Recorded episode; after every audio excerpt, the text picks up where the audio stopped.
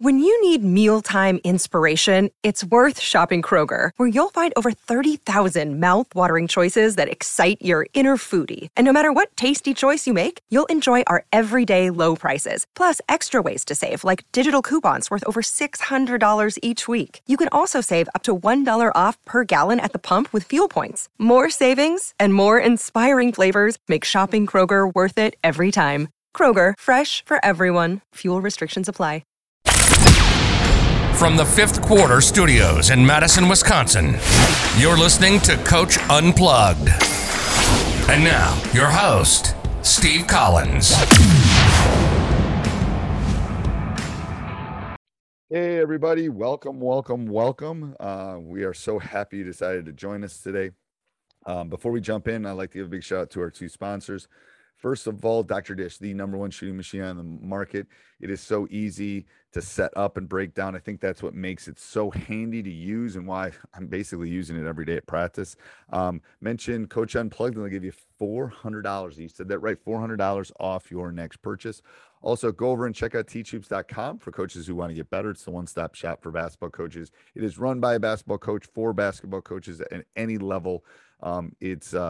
You're not going to find anything out there, and it's got a 14-day free trial. We believe in it so much. We want you to join. We want you to come and kick the tires around. If it's not for you, it's not for you.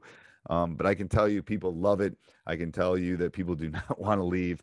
Go over and check it out. And it's got everything from clinics to videos to me talking, to lessons, to courses, to handouts, to practice planning, to parenting, to whatever you need as a basketball coach. It's got it in there. Also, go over and check out our other podcasts, High School Hoops, 5-Minute Basketball Coaching Podcast, Funnel Down Defense, and leave a 5-star review. We'd love those. All right, let's head off to the podcast. So, Coach, I'm going to have you introduce yourself and kind of tell your basketball journey, and then we'll dive into – I have lots of questions about the offense you run and your school that you're at and all those kind of things. So, Coach Jennings, I'm going to have you introduce yourself and kind of just tell the people – kind of where you started and how you ended up where you are right now and all that kind of stuff in between. Because I think it's really important for people to know people's story. That's why all my podcasts, I've started this way recently in the last year or so.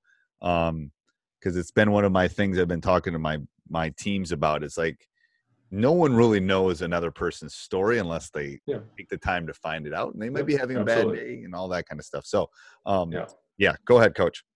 My name is Aaron Jennings. I'm the men's head basketball coach at Mount Mercy University. I've been the men's head coach here for 5 years. But I grew up Cedar Rapids, Iowa, kind of right in the middle of the state. I grew up about 20 minutes outside of town, small town at Atkins. When I was there, less than 1,000 people, went to Benton Community High School. So it was like 7 small towns that all drove to this high school. Played there, graduated in 99, and then was recruited to Northwestern University by Kevin O'Neill. And so Kevin O'Neill. Yep. Kevin O'Neill, so, Marquette guy. Yes. Yeah. After Marquette, Tennessee, USC. He was in the NBA. He was head coach of the Raptors for 1 year, It's the coaching. That's the I always tell the young coaches, if you want to get in the college game, buy some suitcases. Yeah, because absolutely. Yeah. There's only one Coach K. Even look at Calipari. Or Izzo, there aren't many of those. You got to be and I like Buzz. Buzz is at Virginia Tech right now. Absolutely. No, Buzz is at Texas down A&M. He's at Texas A&M. Yep, absolutely. But you look at him, it's like Buzz is a great guy. But you have to jump around. Your life expectancy is 5 years. Yeah. So the good ones, what they do is they stay 4 or 5, and then they jump ship. Yeah. Before they get – I'm hoping to change that a little bit. I've been here quite a while, so yeah. Yes. So, but the big boys, I think it's almost a money thing, like selling tickets. It's like they need. Yeah. Well, if somebody's going to give me one of those contracts, I'll maybe move on a little bit. You take one of those. Yeah, absolutely. One of those big ones. So, yeah. But Kevin O'Neill recruited me, played for him for 1 year, and then he left. He went to the NBA. He was an assistant, and Bill Carmody came in. And he came in from Princeton. And so I played for him for 3 years, sophomore, junior, senior year. After that, I thought, I'm 6'11", I'm a big guy as a post. I could step outside and shoot a little bit. Carmody came in and taught me that. Do you think your game fit his style? No, not initially. O'Neill recruited me, in high school. I think I shot 2 threes in the same game because we were, you know, ahead by 40, and I made one and missed one, you know, probably right. Made one and airballed one. But then Carmody came in, and kind of every year, just, you know, my sophomore year, I maybe shot 25 threes, and then junior year 50. And then by the time I was a senior, I shot 75 or 80, you know, so it just kind of developed. But then I thought, okay, I want to be a professional. I wanted to be a professional for as long as time. I wasn't good enough to play in the NBA, wanted to, you know, but I wasn't that level of player. And so I thought, okay, I'll go overseas and play for 10 years and then get into coaching. I always wanted to get into coaching, but I thought I'd play professionally first. And so went to Croatia briefly, got hurt, had to come home. While I was home rehabbing, trying to get healthy, I helped coach at my high school. My brother was a senior, not at the time, but now my brother-in-law was a junior. He was our best player. And so I helped out at my high school for 1 year. And then I got picked up, or I played for Cedar Rapids River Raiders. They were a semi-pro team here in town. And then played for them for maybe a month and a half, 2 months. But once again, couldn't get healthy. I couldn't train hard enough and long enough. I wasn't a natural just gifted athlete or anything. I was tall, you know, and somewhat skilled. And so, but I just couldn't stay healthy. And I just kind of decided that it was time to stop beating on my body, you know, and get into coaching. Was it knees? Well, knees, shins, back, everything at different times. You know, it's just one of those things. If you want to be a pro, you have to work at it and work at it. You know, they're going to pay you to play basketball, you know, or whatever. I always say I'm lucky enough they're paying me to coach. That's a pretty special thing. But paying you to play basketball, even you have to do it 30, 40, 50 hours a week. Do you think you played too much as a kid? Nope, not at all.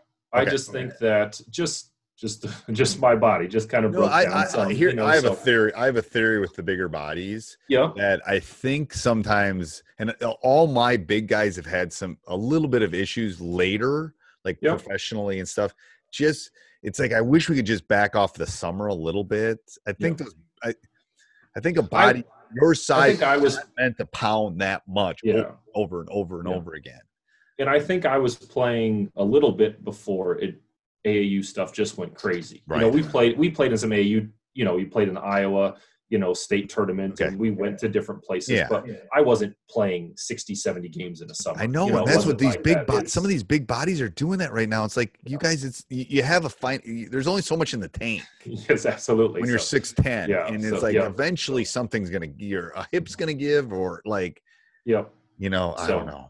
Yeah. So, I mean, I feel good now, and I still can get out there and play with my guys now, and I'm good with my, you know, but it's not as much. And, you know, I just shoot now. Don't play much defense. Like, but, I tell them I'll beat you in a game of horse. I'll beat them. Absolutely. And I will every once in a while. I'll have to do that to them. So put them back, you know, knock them off the pedal still. Yes. But then, you know, so then after that, Mount Mercy is right here in Cedar Rapids. So like I said, when I was trying to get healthy, I'd had some AU friends that played here. I had a high school friend that played here. And so I would be up here. I'd play in open gyms and stuff like that. And so I just got to know Paul Gavin, the head men's coach here. And then I just finally, when I stopped playing, I said, hey, I want to get into coaching. And at the time he had an, you know, assistant, you know, part-time assistant. But I said, sure, I always need help, you know, and once again, I played basketball and at a high level. And so he said, sure. And then like a week or 10 days later, the assistant got a head job, moved on. And so I just kind of slid right into the top assistant job, or the money, you know, the small amount of money that it was. And so then it, you know, that just kind of moved forward. So I got kind of lucky being in the right place at the right time.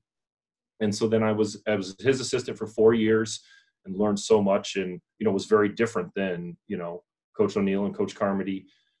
But then I was ready to be a head coach. I mean, I was ready to move on. I didn't want to, when I was an assistant coach, I worked on a farm for a few years. I drove a truck, delivered car parts and brakes and tires and stuff, you know, but I just wanted to coach. And so, the women's job here at Mount Mercy opened up, and, you know, I'd never thought about coaching women before. And I kind of called around and talked to some people. Well, if I start coaching women, will I ever be able to jump back, or what's it like, you know, kind of thing. And what answer did you get on that? And they all said, if you can coach, you can coach. If you can coach women, you can coach men. If you can coach men, you can coach women. Like it's more about like your personality, your style. It's more about connecting with the players. And so I applied for the job, you know, and I was one of the three finalists, and then I ended up getting the job. And it was awesome. You know, I just kind of immediately from day one you know, the women's team had seen me as the men's assistant, and they had seen kind of all the workouts that I did with them, being in the weight room with them, kind of, and even back then playing with them a lot more. And so they kind of saw that work from me, even though I was part-time. I was here every day, you know, doing the stuff with the men's team as the assistant. And so I just kind of, when I became the women's coach, I just worked to connect with them. I worked to earn their trust. And I've kind of always said that, you know, you want players to run through a brick wall for you, but you have to show that you're going to run through a brick wall for them. Right. And so that's just kind of what I did. I just worked on connecting with the players and putting in the work and telling them that I'm going to put in the work and you're going to put in the work and we're going to do this together. I'm telling you, I tell all the young coaches, it's not, the X's and O's are important. Yeah. So you can find out all the X's and O's in the world. Absolutely. Then right now, it's like, look at all the books. I used to have to look this stuff up or buy DVDs or VHS tapes. You can find anything you want now, but if you don't connect with them, they're not going to, you're right. It does not matter. I mean, I believe in the Princeton offense. We run the Princeton offense, but it does not matter. I mean, you could pick any system. And if you get your players to believe in it, and you get your players to believe in it, and you need some talent, right? But you can, you could create winning, you know. There's two types of coaches. Yeah. There's coaches with players and ex-coaches. Yeah. There you go. Absolutely. So, I was the women's coach for 7 years. Just amazing, and just so many connections, and so many, you know, great things, but then Paul Gavin, the coach that I was his assistant, he got hired as our athletic director. And so the school said, you know, some coaches have ADs and coaches be the same thing, but the school said, no, we just want you to be the AD. And so then they kind of came to me and said, would you like to move over? Would you like to move over to the men's side? And thought a lot about it, and decided to do it just kind of as another challenge. Right. I kind of thought of it, and I'm not looking to leave at all, but I kind of thought about, like, on the women's side, you're competing against both male and female for other jobs, potentially, you know, moving around the country. And on the men's side, you're only competing for the most part against men. So, you know, so that was just one of the things that, it was just another challenge. And it was something like people, you know, I've had people say, oh, congratulations, you know, or, you know, almost like it was a step up. And I never looked at it like that. Like I mean, I'm a head coach, blessed to be a head coach, coaching the women. So tell me the similarities and the differences between the two, especially at the collegiate level. Yeah, I think is recruiting different? No, I think one of the biggest differences is the girls trusted me a lot sooner. You know, the girls. Once again, they, you know, if I tell them to do something, if we'd run a drill or we'd run this as an offense, whatever, they'd believe it. They'd do it. You know, on the guy's side, we say, do this or do that. And they're kind of, they look at you sometimes like, well, I already know what I'm doing. You know, I don't, what do I need you for? You know, give me the ball, coach, you know? Right. And with the girls, it wasn't quite that same way. But what I noticed with my niece who got recruited and dealing with guys being recruited, I almost think the girls look at the school first. Yeah. And sometimes the boys look at the basketball. Yeah. First. Yeah. And again, I think, not stereotyping in any stretch, but that's just the experience I've had. Here at Mount Mercy, we're we have an awesome nursing program, awesome education, you know, program. And so that attracted a lot of the female athletes and things like that. Right. But you know, we've got close to 40 majors, you know, and so I think it's just a matter of I'm trying to find those players, just like a lot of coaches, that are going to take both seriously. Right. Because we say all the time, you don't get to be an athlete without being a student. No. So tell me, what division are you? NAIA. NAIA, and what division? Well, I know they're going to one. Yeah, Division One right now. So when we joined the Heart of America 4 years ago, we went Division One. We were Division Two before that when we were the old MCC. Okay. So. I know you had Coach Jim Blaine on from Clark a couple years ago, you know, so we're in the same conference. Coach is awesome. Yeah, absolutely. He's a great guy. I remember his state tournament team. He was a great guy. So tell me about your school. Where is it located? You know, what? Yeah. So Mount Mercy's kind of in Cedar Rapids, Iowa. So Cedar Rapids is the second biggest city in Iowa. You know, there's about 180,000 people kind of in the general area, Marion, Hiawatha. Yep. Mount Mercy's kind of up on a hill. So Mount Mercy, it's actually, if you go to the top of one of our dorms, it's kind of the highest point in Cedar Rapids. I think they advertise that on the campus tour. And so liberal arts school, Catholic institution, okay. About 40 majors. We have close to 500 student athletes.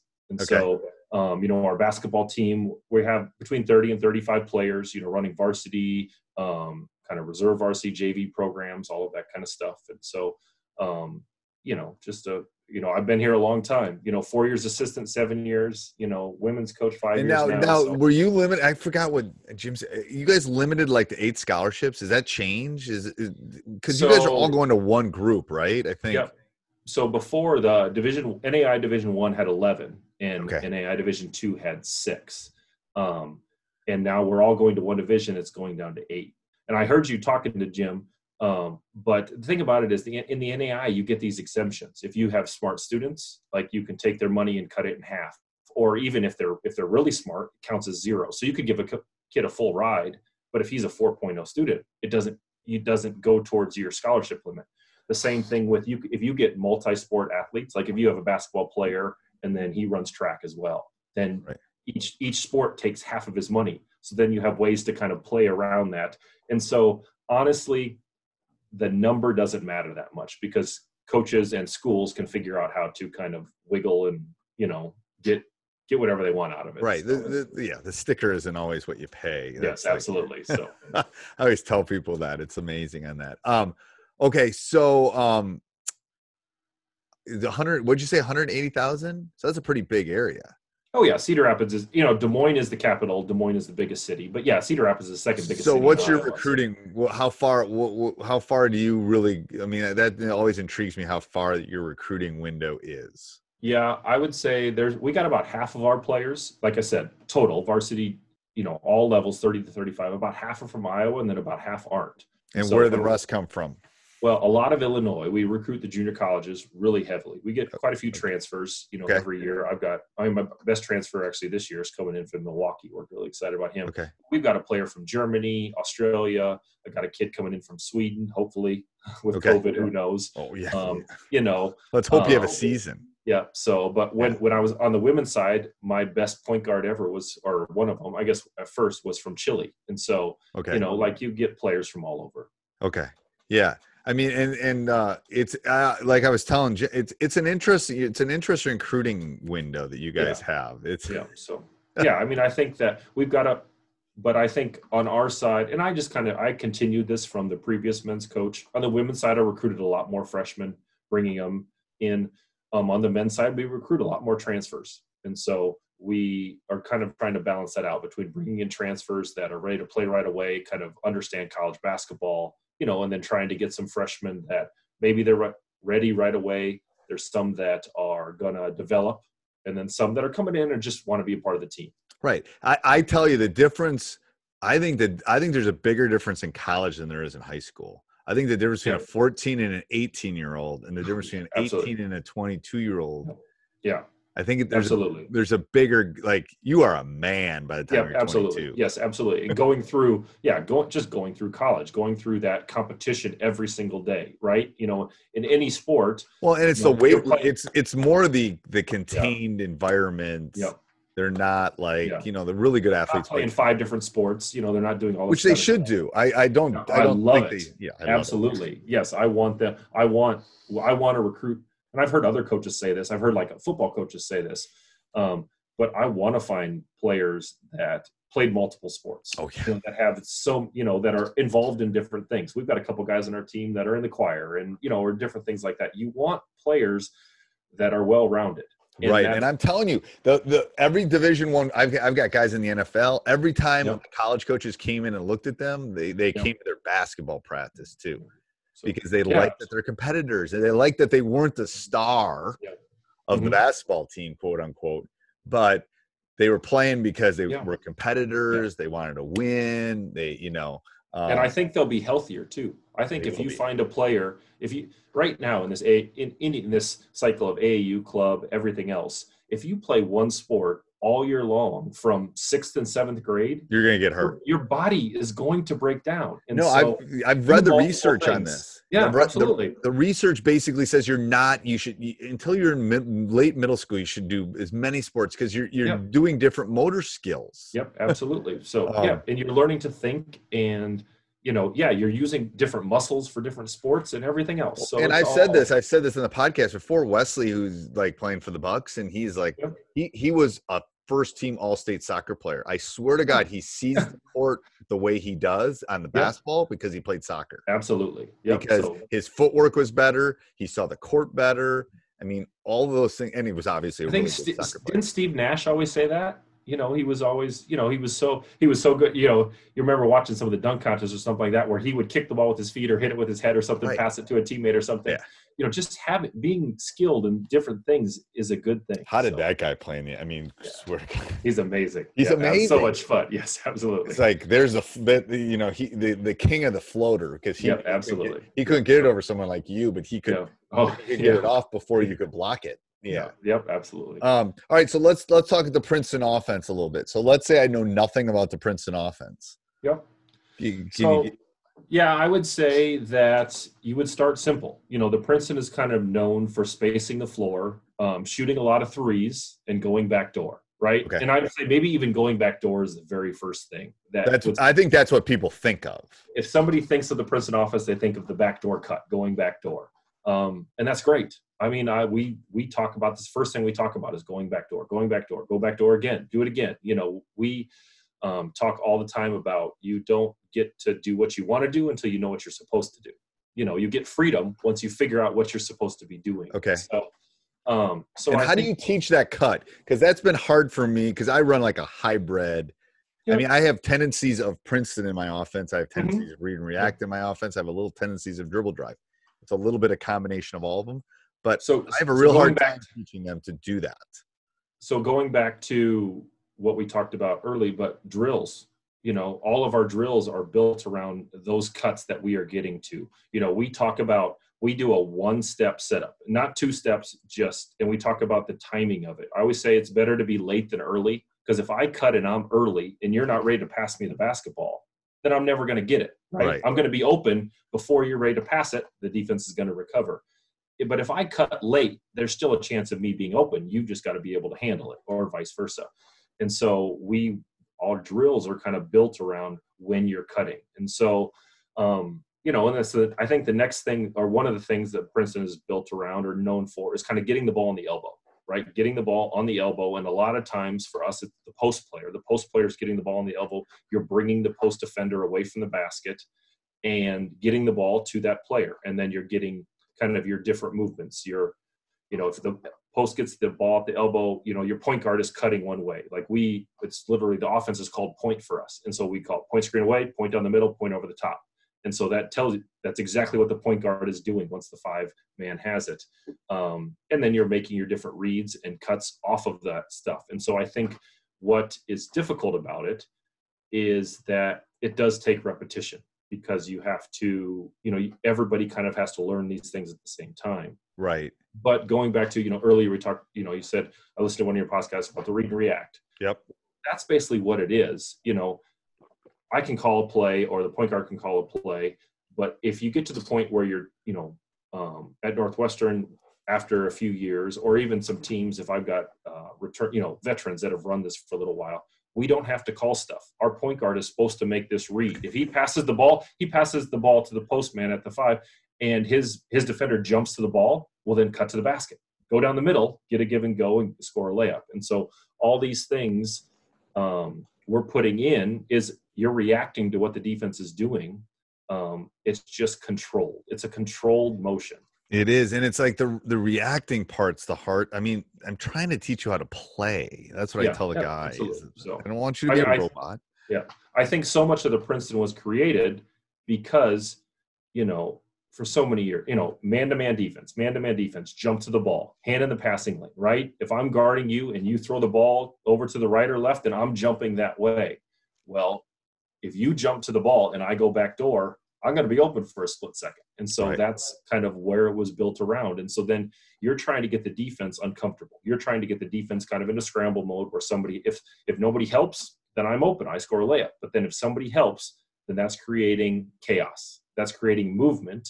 And the defense is always going to, you're going to lose somebody eventually if the offense can move the basketball and have the players and talent. Do you find it hard to, I find it hard for the passer to make the pass at times that they're open. Yeah. And they'll see it on film.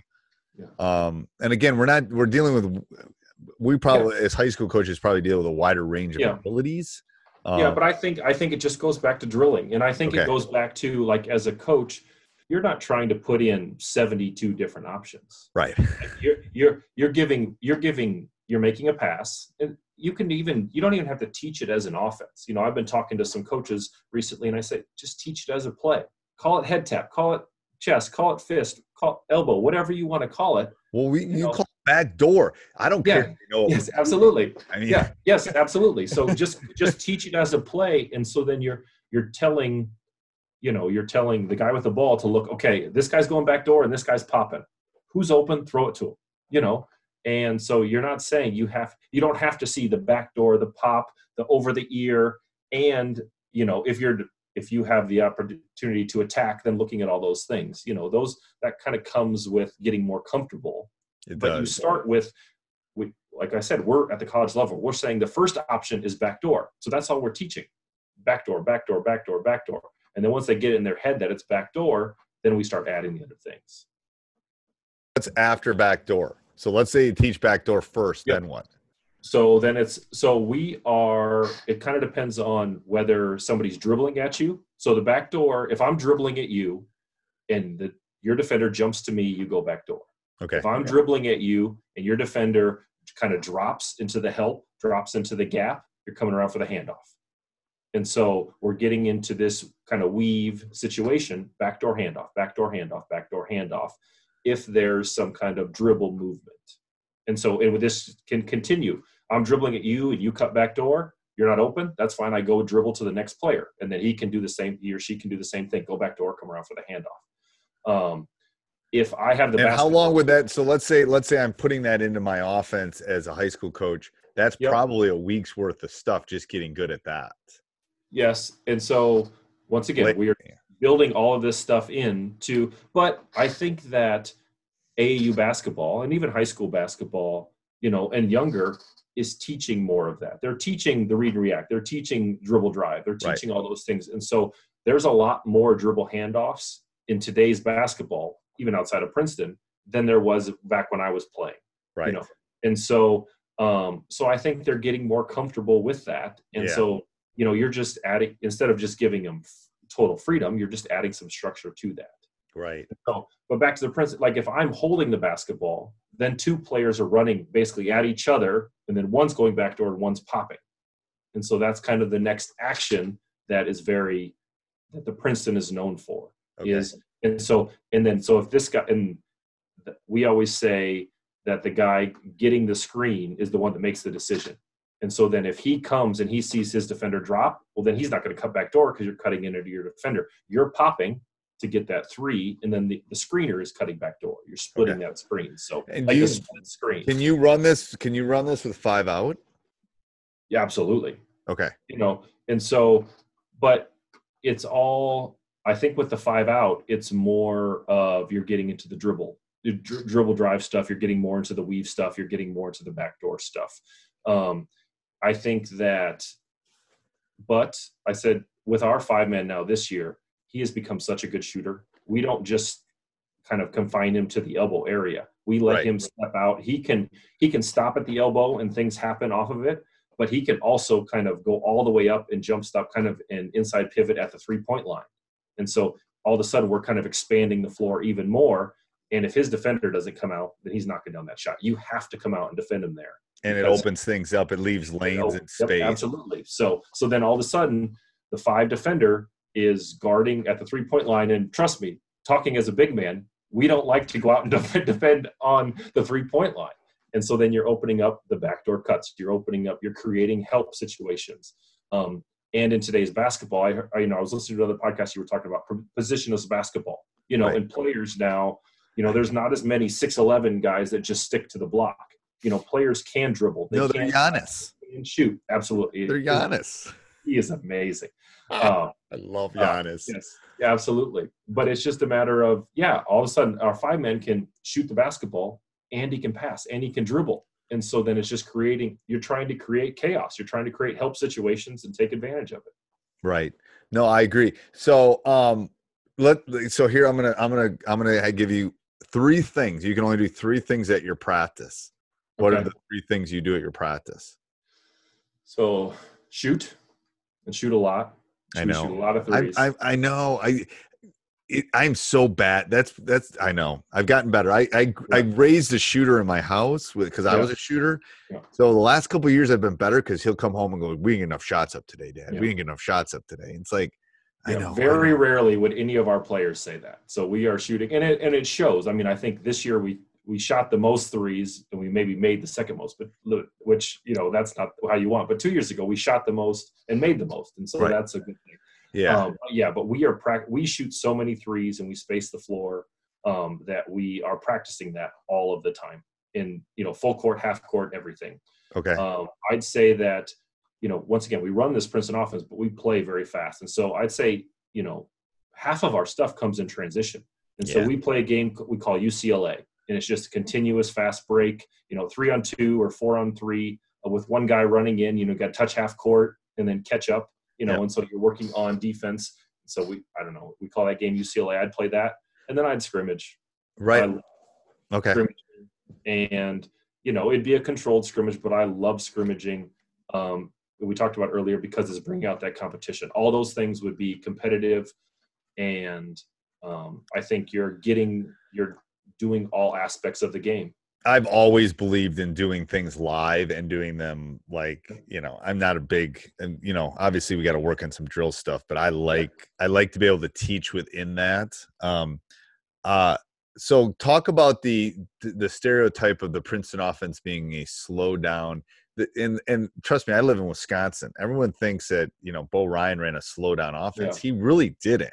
No. Yeah. And Dick did a little bit, Bennett a little bit, but still they were not taking it to the 2 seconds on the shot clock. Yeah. So I mean, I would say it's just the name. It's the stigma of the name, And so I think that one of my teammates, DeVars Hardy, is a coach at Loyola Maryland right now. He was his last year he was an assistant at Northwestern with Carmody. I think he said that they maybe led the Big Ten in scoring. And so.